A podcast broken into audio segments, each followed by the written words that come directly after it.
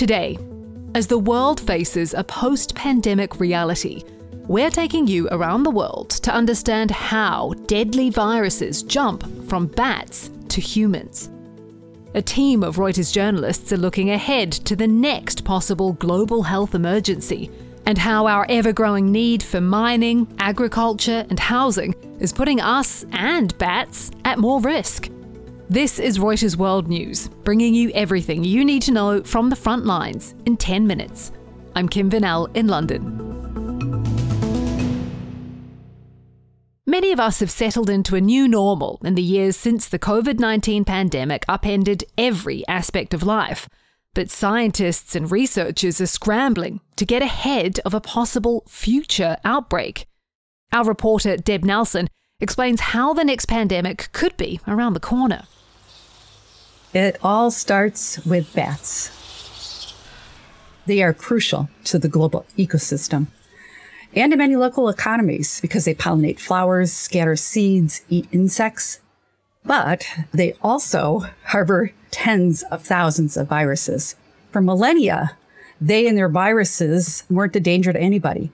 But in the last century, we're cutting down trees to dig mines, to raise crops, to harvest timber. That disrupts the bats, and it brings them into closer contact with people. Then some of these viruses can make the leap to humans. It's how pandemics can start. And it's what keeps scientists up at night. Even though they are relatively rare events, we're talking about highly deadly pathogens that the World Health Organization says, under the right circumstances, could set off an outbreak that kills thousands, even millions. I mentioned this to Ryan McNeil, an amazing data journalist here at Reuters. He thought we might be able to use data to determine where around the world spillovers are occurring. First, we needed to map these places, and we were then able to learn about the conditions that existed at the time of those spillovers. We could then use those very same environmental variables to identify areas that were similar to those past spillovers. We were then able to identify the areas that were the most high risk, and we called those jump zones. So we set out to identify the places on Earth where spillovers are the most likely to happen. We found about 1.8 billion people live in those areas. And the risky areas are expanding in some really densely populated areas like India. I talked to a man in Kerala who lost two brothers, his father, and other family members to Nipah. They think one of the brothers may have inadvertently eaten fruit that had been contaminated by bat saliva. Nipah is a virus carried by flying foxes. They're huge bats with dog faces. They shed the virus as they fly, eat fruit, and drop it on the ground. The first known cases came from pigs who had eaten bat-contaminated fruit in Malaysia. And Bina George, the Chirula health minister, told me just how dangerous an infection can be. The fatality rate in Nipah is very high. It's from 70% to 100%. And the transmission rate from human to human, it's also very high. It's multiple times more than COVID. So these things are also happening in West Africa, in developing areas that are rich in natural resources. And those resources often are heavily exploited by governments and people to raise living standards and companies to raise profits. They're mining gold and iron ore and bauxite and growing cocoa and harvesting timber to grow economically. But that very activity disrupts bats and incredibly deadly viruses like Ebola and Marburg are cropping up in places they've never appeared before. We had a finance minister in Liberia tell us that talking about disease risk assessments scares away investors. Meanwhile, there have been 7 new outbreaks of Ebola and Marburg in West Africa since 2020. So today, these viruses represent biological minefield in 113 countries, every continent except Antarctica. Scientists fear that it's just a matter of time before one sets off the next pandemic.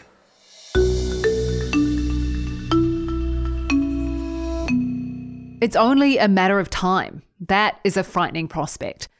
The Reuters team spoke to researchers around the globe who've been ringing the alarm bells about bat-borne viruses long before the COVID-19 pandemic.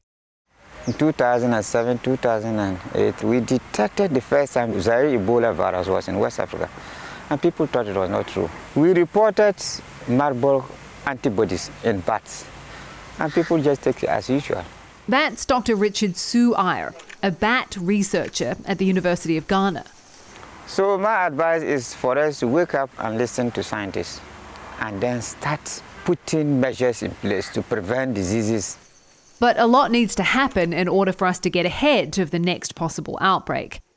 Researchers have begun identifying where spillover viruses might cross paths with big populations, a dangerous combination. One of the hot spots is northern Laos. Scientists found more than 24 different coronaviruses in bats living in caves there after the 2020 outbreak. These caves were once in a pretty isolated region, but it's now close to a stop on a new high-speed railway built by China that could whisk people and viruses into a major city within hours. The train is expected to bring more development and more tourists into this danger zone. That has made the corridor one of the highest-risk places in the world for a bat virus to spill over. 10,000 miles away, researchers are trying to get ahead of rapid deforestation in the Amazon to understand the risk of bat-borne viruses before it's too late. The Amazon is the great unknown. Research has barely made a dent on documenting the bats or their viruses, and they suspect there may have been outbreaks that went undetected, maybe swept through native tribes at some point, but died out. These Brazilian risky areas have grown 2.5 times faster than any place else in the world. So researchers are going out, taking samples from bats to better understand how and whether viruses are evolving into threats. We spoke to Ludmilla Aguiar, a biologist at the University of Brasilia.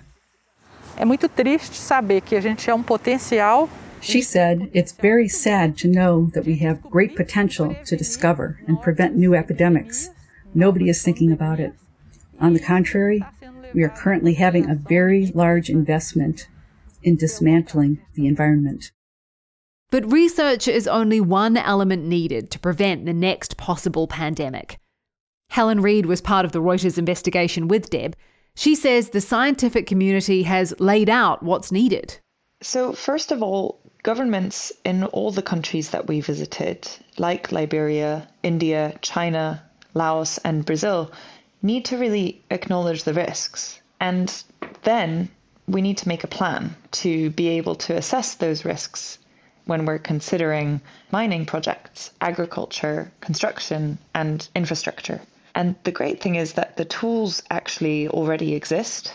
There's a thing called a health impact assessment, which is basically how a project will change public health outcomes. Another is just better disease surveillance. And all of these solutions really cost money. The developing world is where most of the risk is, and most of the resources sit in the developed world. So there's a pandemic fund that has actually been created, but there's actually an ongoing debate within that fund over how much of that money should go towards preparedness, things like vaccine research and vaccine rollout and distribution, versus how much should go towards prevention of pandemics, thinking about how to make sure that humans and wildlife are not coming into greater contact. So that is the big divide at the moment. At the end of the day, there is consensus in the scientific community about what needs to be done. We talked to 100 researchers studying and working in jump zones around the world, and from Brazil to Australia to West Africa and Southeast Asia. They told us humanity cannot afford to keep ravaging bat habitats. I'm Deb Nelson. I'm Ryan McNeil. I'm Helen Reed, reporting for Reuters.